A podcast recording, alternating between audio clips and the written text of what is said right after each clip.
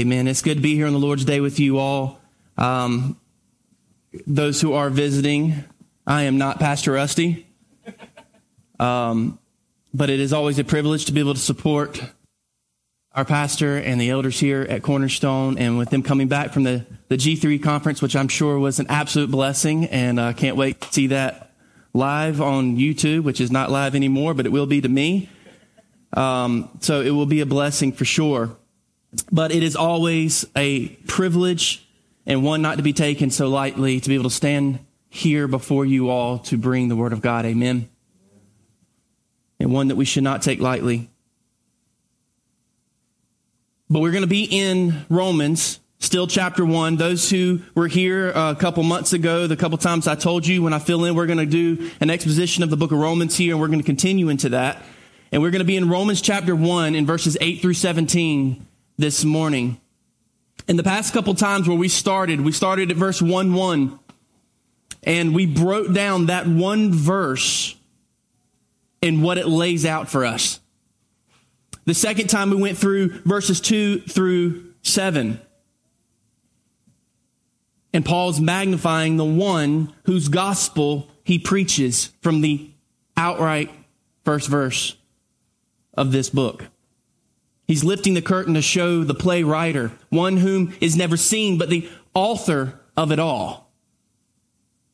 From the very first verse, Paul is pointing to the possessor of this gospel, who has bought, called, and set him apart to proclaim God's gospel. Then we saw where Paul expounds on God's gospel and summarizes the entire work of Jesus. His gospel that was promised, it was given and declared in this gospel a testimony of God that Jesus is the Son of God. So within the first seven verses, the gospel, I believe, is laid out. It's laid out. So this gives us just an insight into the picture, into the burning desire of the commission of Paul. The first seven verses. Now, I ask that you would stand for me for the, with me for the reading of God's word.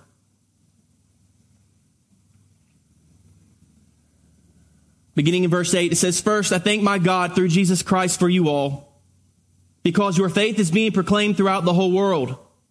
For God, whom I serve in my spirit in the gospel of his Son, is my witness as to how without ceasing I make mention of you.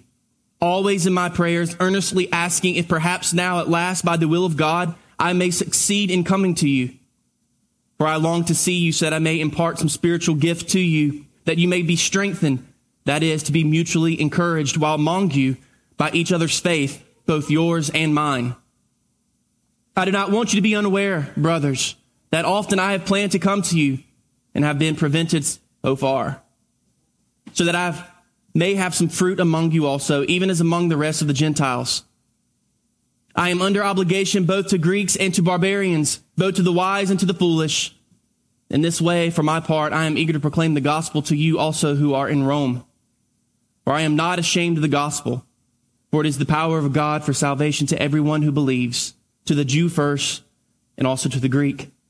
For in it the righteousness of God is revealed from faith to faith, as it is written, but the righteous will live by faith. Let us pray. Father, we thank you, God, this morning as we gather here on this Lord's day to open up your word acknowledging that the Holy Spirit is the primary teacher. And we ask that you would illumine our minds to this text, that it is rightly divided and we apply it to our lives. May you be glorified. May your church be edified. We ask this in the name of your Son, Jesus Christ, and all God's people said, Amen. You can be seated. So we're going to now direct our attention to the last half of Paul's introduction to the Roman church, where he begins to share his desire now there are three traits we see in this passage of Paul that we will expound on. One is Paul's gratitude of God's work of grace in others. The second is Paul's divine obligation, and the third is going to be Paul's stance in the gospel. The first one we see here in verses 8 through 13. We begin to see Paul's gratitude of God's work of grace in others, specifically here in the Roman church. We see first Paul thanking God through Jesus Christ for all of the church in Rome. And this word thank in the Greek is Eucharisto. It's the prefix "eu." It means good and is where our English word for eulogy derives from, which is a good word spoken at a funeral for someone. Paul often begins his letters with thanks to God, but more specifically, Paul is acknowledging that God's grace works well. Our eternal gain and his glory. Paul's thinking, thanking God through Jesus Christ for God's grace working well within the church in Rome. The question is why? It begs this. And the next phrase gives us the answer because your faith is proclaimed in all the world. Now, to understand this, we must ask this question How was their faith known in all the world? This word world in the Greek is cosmos, which means the world or universe. And so with that knowledge, we know that the audience of this letter and Paul himself historically only were aware of their known world. More specifically for them was the Mediterranean world. They were not aware of any other parts of the world. So context tells us that their faith was known in all the Mediterranean world. It was the known world to them at this time. And this, and I say I can speak on behalf of the elders of this church as well, is our prayer for Cornerstone that your faith will be known throughout our city, throughout our nation, throughout our world as it's known.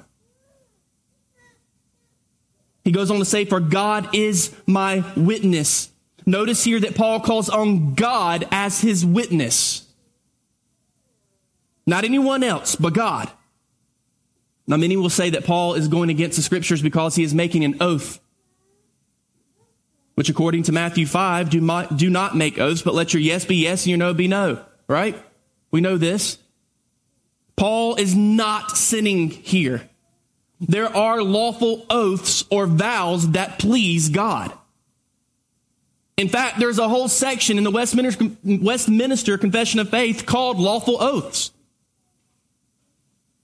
So again, we see Paul making it clear that what he is saying and doing is from God and calls him as a witness.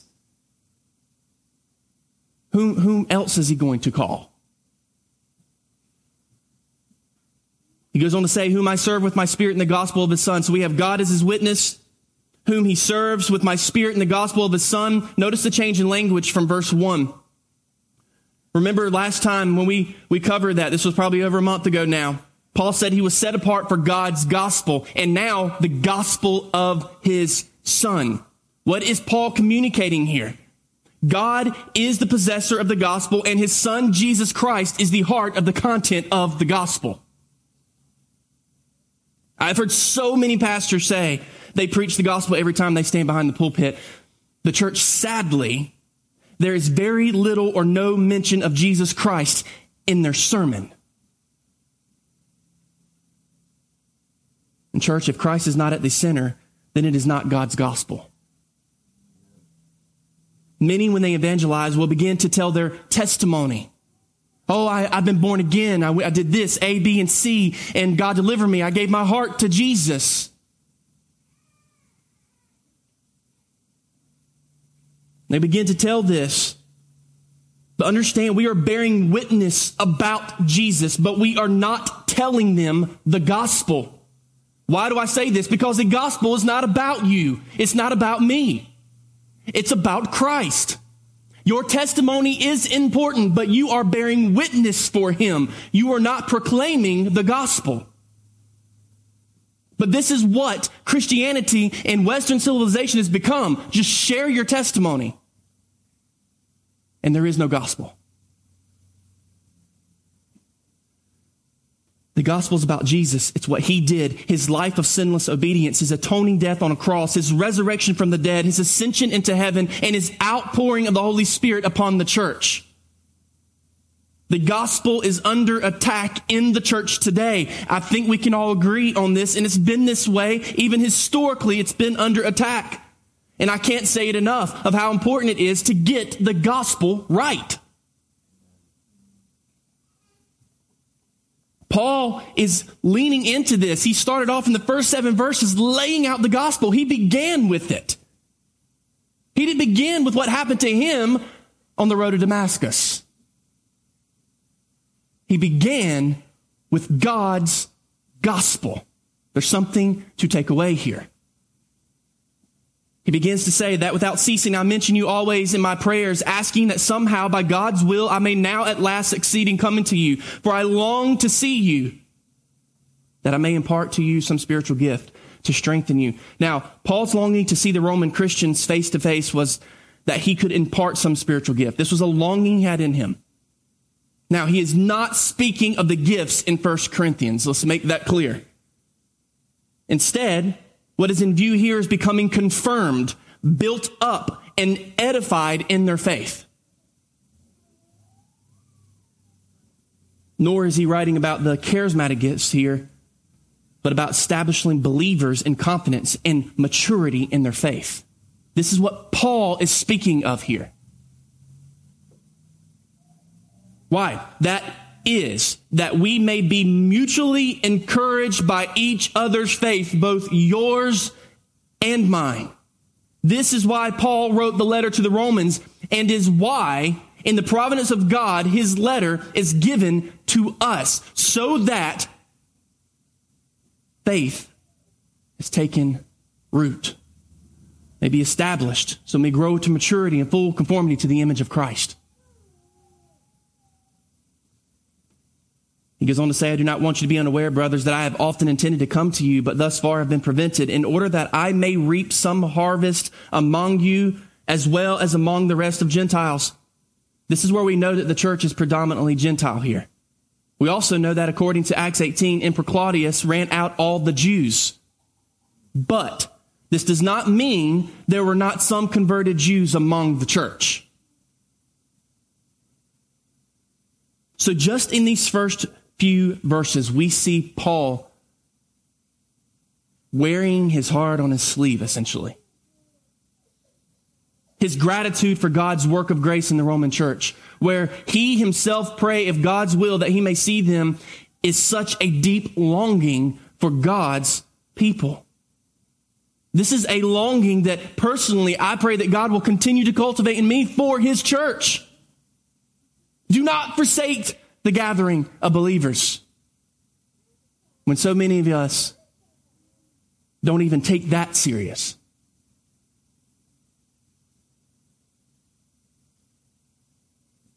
I pray that this will be cultivated not only with me, but also for his church and for you towards one another. Verse 14. Let's continue. It says, I am under obligation both to Greeks and to barbarians, both to the wise and to the foolish. So I'm eager to preach the gospel to you also who are in Rome. Now this begins here, Paul's divine obligation. We get to see this in verses 14 through 15 here. And notice that Paul did not say he was a debtor to the Jew and the Greek, but to the Greek and the barbarian. The Greeks in view here were the highly cultured, civilized, intellectual elite of the ancient culture distinguished from the rest of the Gentiles who were pagan barbarians. Paul is not speaking of owing them money. No, Paul is speaking about a moral debt. He is burdened here by a divine obligation that was commissioned to him as an apostle. That is his burden. It is a moral debt. Remember, he was set apart as an apostle to the Gentiles, and he is spending his life engaging that divine obligation. Paul's way of thinking is as long as he is alive, he cannot pay that debt because he owes his life to every person he meets. Think about that. So he goes on to say, So I'm eager to preach the gospel to you also who are in Rome because this burning desire, this obligation that while he is alive, it's a debt because he owes his life to every person he meets. Paul is saying, I like what Dr. Sproul says here. He says, every fiber of my being is ready to preach the gospel to you and I cannot wait to get there. That is essentially what Paul is saying. Every part of me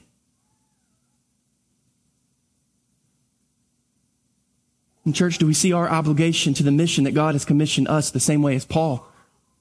No, we are not apostles. There are no more apostles today. But if you are born from above, if you are born again, if you are in Christ, saved by grace alone, through faith alone, in Christ alone, you have been set apart. You have been commissioned. Go therefore, proclaim the gospel to all nations, baptizing in the name of the Father and of the Son and of the Holy Spirit, and teaching them all things that I've commanded you, and surely I'm with you to the end of the age. You have been commissioned. We can't sit here and differentiate and say, this is Paul. He wrote of a third of the New, New Testament. It doesn't apply to us. There may be truth there in the sense of his obligation. But he has commissioned us in the same way as Paul. And does every fiber in us burn in readiness to proclaim the gospel in your sphere of influence? in the people that you meet in your workplace, in your home. Men as spiritual leaders in the home. Does every fiber in you burn with readiness to proclaim the gospel?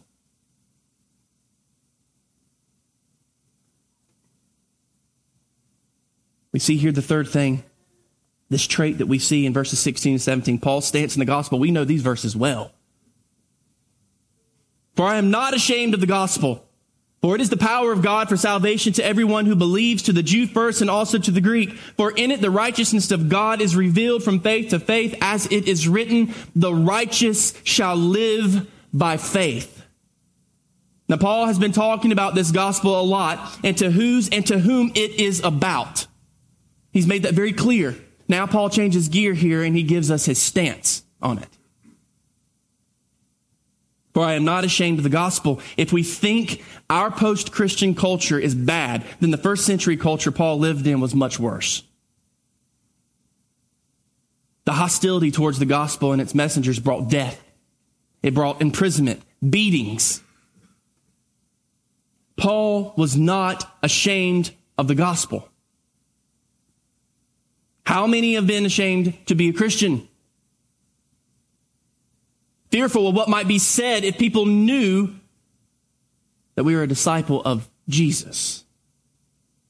Reputations get ruined, jobs get lost, friends desert you, you fill in the blank. This is the real crutch for many Christians today. They want to be secret service Christians, as one author puts it. But not Paul. He could not wait to get to Rome because he was not ashamed of the gospel. Paul was not ignorant he knew what it meant to go to Rome.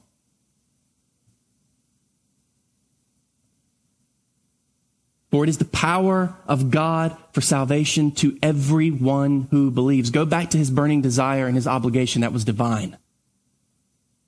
To the Jew first and also to the Greek. This word power here in the Greek is dunamos, from which we get the word dynamite. Dynamite. The power of the gospel is literally, if we're going to take it in the original language, dynamite. We all know what dynamite means. And if you're from my neck of the woods, we use dynamite for fishing. Or to shoot from long distances and see what happens. He says it's for the power of God for salvation. In today's culture, we have taken for granted the freedom and privilege of God's word. Amen.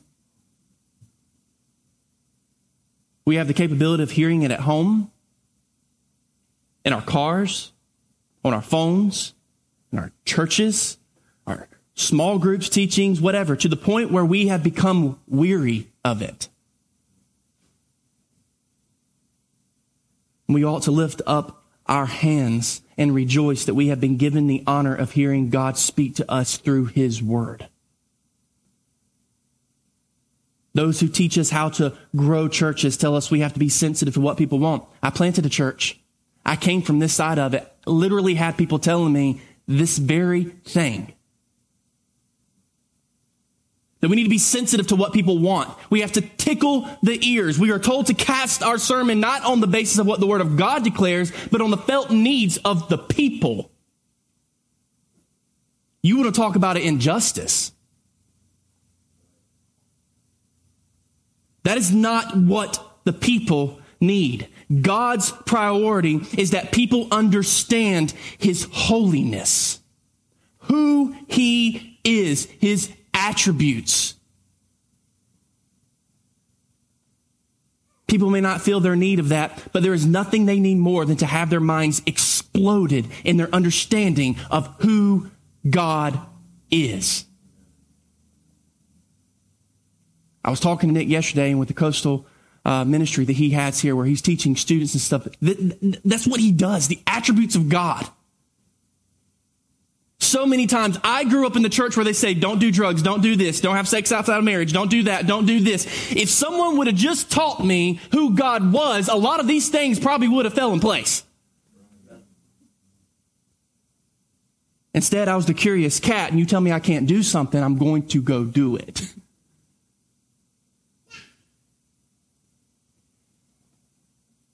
This is why Paul's not ashamed. God does not need anything. He does not even need the gospel, yet it pleases him to invest his power there. Do we see that, church? There is no plan B with God. From the beginning, it was only A. That's it. It pleases him to invest his power here. God's power is invested in the gospel and he has promised that his word will not return void. We see this in Isaiah 55, 11. The message of the cross is foolishness to those who are perishing, but to those who are being saved, it is the power of God. This is why Paul's not ashamed. He wanted to preach the gospel because it is the power of God to salvation. He got this. He understood this. He knows this. And church, what a burden that takes off of us because guess what? You are commanded to do one thing, proclaim the gospel. You don't have the power to save them. We get so discouraged when we have the opportunity by the providence of God to proclaim the gospel. We proclaim the gospel, and because they don't convert, we sink down in pity as if we, we done it wrong. There's nothing in you that can change the heart of a person. Just, it's not whether you fail, it's whether are you faithful. Be faithful in proclaiming the gospel. Give it. Let God do what God only can do. Don't beat yourself up. Just be faithful in doing it. And this goes for all areas of life the family, the home, your workplace, the guy behind you at Food Lion, whatever. He goes on to say here, for in the righteousness, as we end out here, if God is revealed from faith to faith, that is written, the righteousness shall live by faith. That one phrase, the righteous shall live by faith. Understanding this righteousness is key to understanding the gospel. Augustine said that the righteousness here is not God's righteousness, but that which he provides for people who do not have any righteousness. It is the righteousness he makes available by free grace to all who believe. Martin Luther calls it an alien righteousness. It's a righteousness that is not our own because it is of Christ. It's what we call double imputation. Our sins were imputed to Christ on the cross and his righteousness was imputed to us and there was nothing in you that moved his hand. Nothing. One pastor said very well, the only thing you brought to the table was your sin. That's it.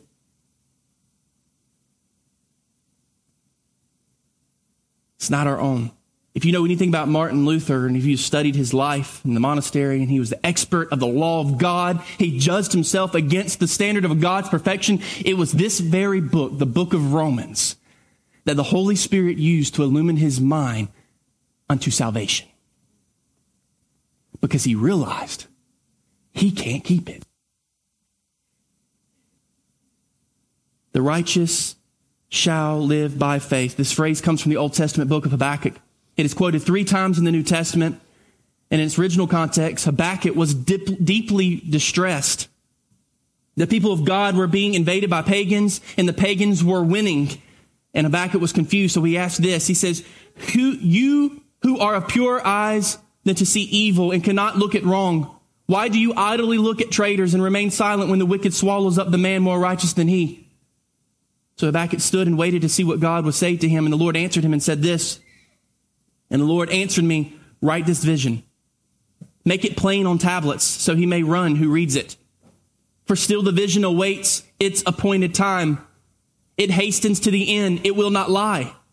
If it seems slow, wait for it. It will surely come. It will not delay. We would all be lying if we didn't understand that in the Christian life, we feel distressed because the promises of God do not show up when we want them to. We've been there, right? Amen? We cry out and we say, God, where are you in this? Why is this not happening? This was the complaint of Habakkuk. And yet the God we worship is a promise keeping God. He tells Habakkuk to be patient.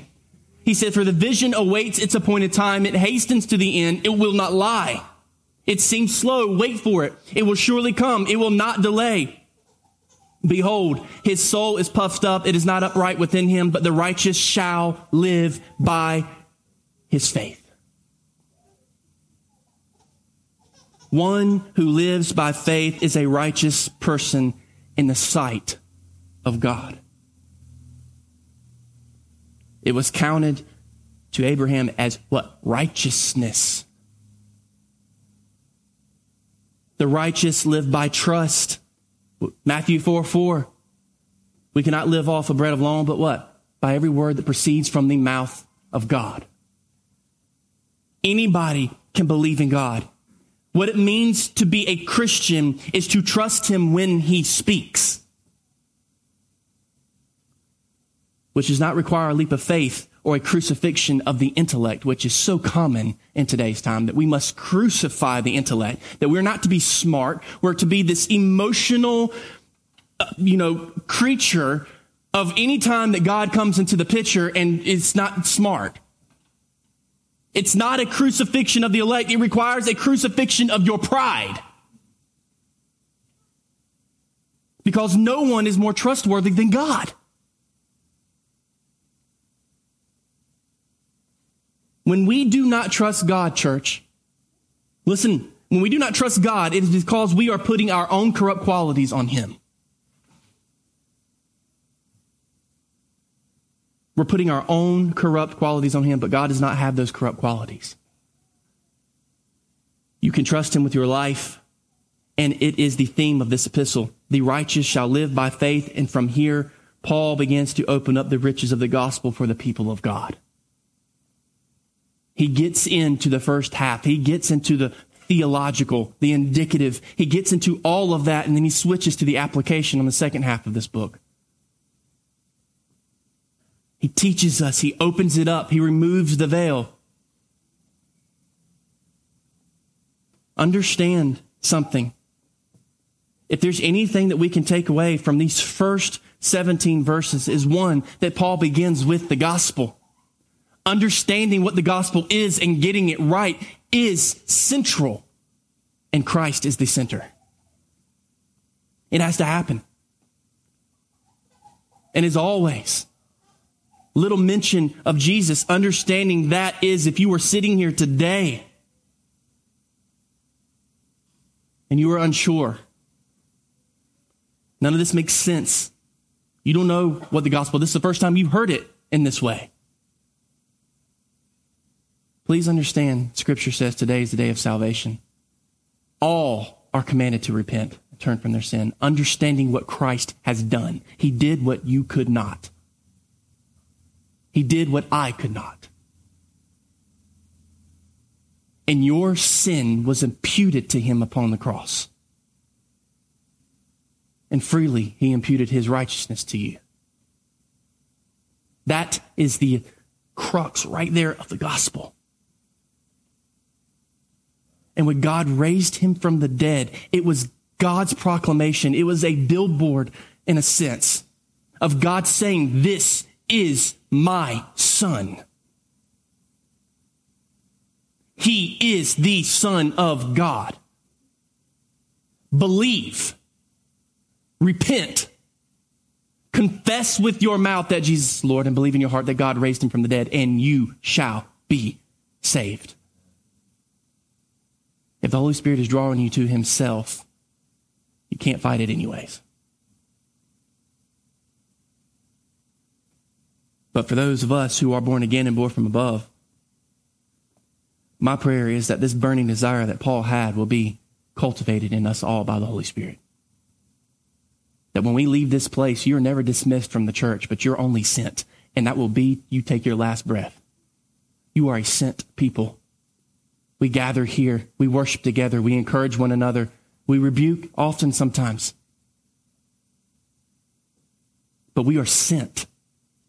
So my question is, when we are leaving this place and we are sent, are we going with the burning desire to proclaim the, proclaim the gospel? Are we laying it out? Do you have the gospel right? Maybe you're in the camp where you use your testimony and you call it the gospel church. That's not the gospel. It's what God has done in you. But we have to tell them. We have to tell them. As we switch and come to the Lord's table and begin to celebrate both what Christ has done and yet the bitterness of it. And as Pastor Rusty comes and he explains this and we take part and take the elements, I pray that you would ponder. And I pray that the Holy Spirit will convict and do in us what needs to be done.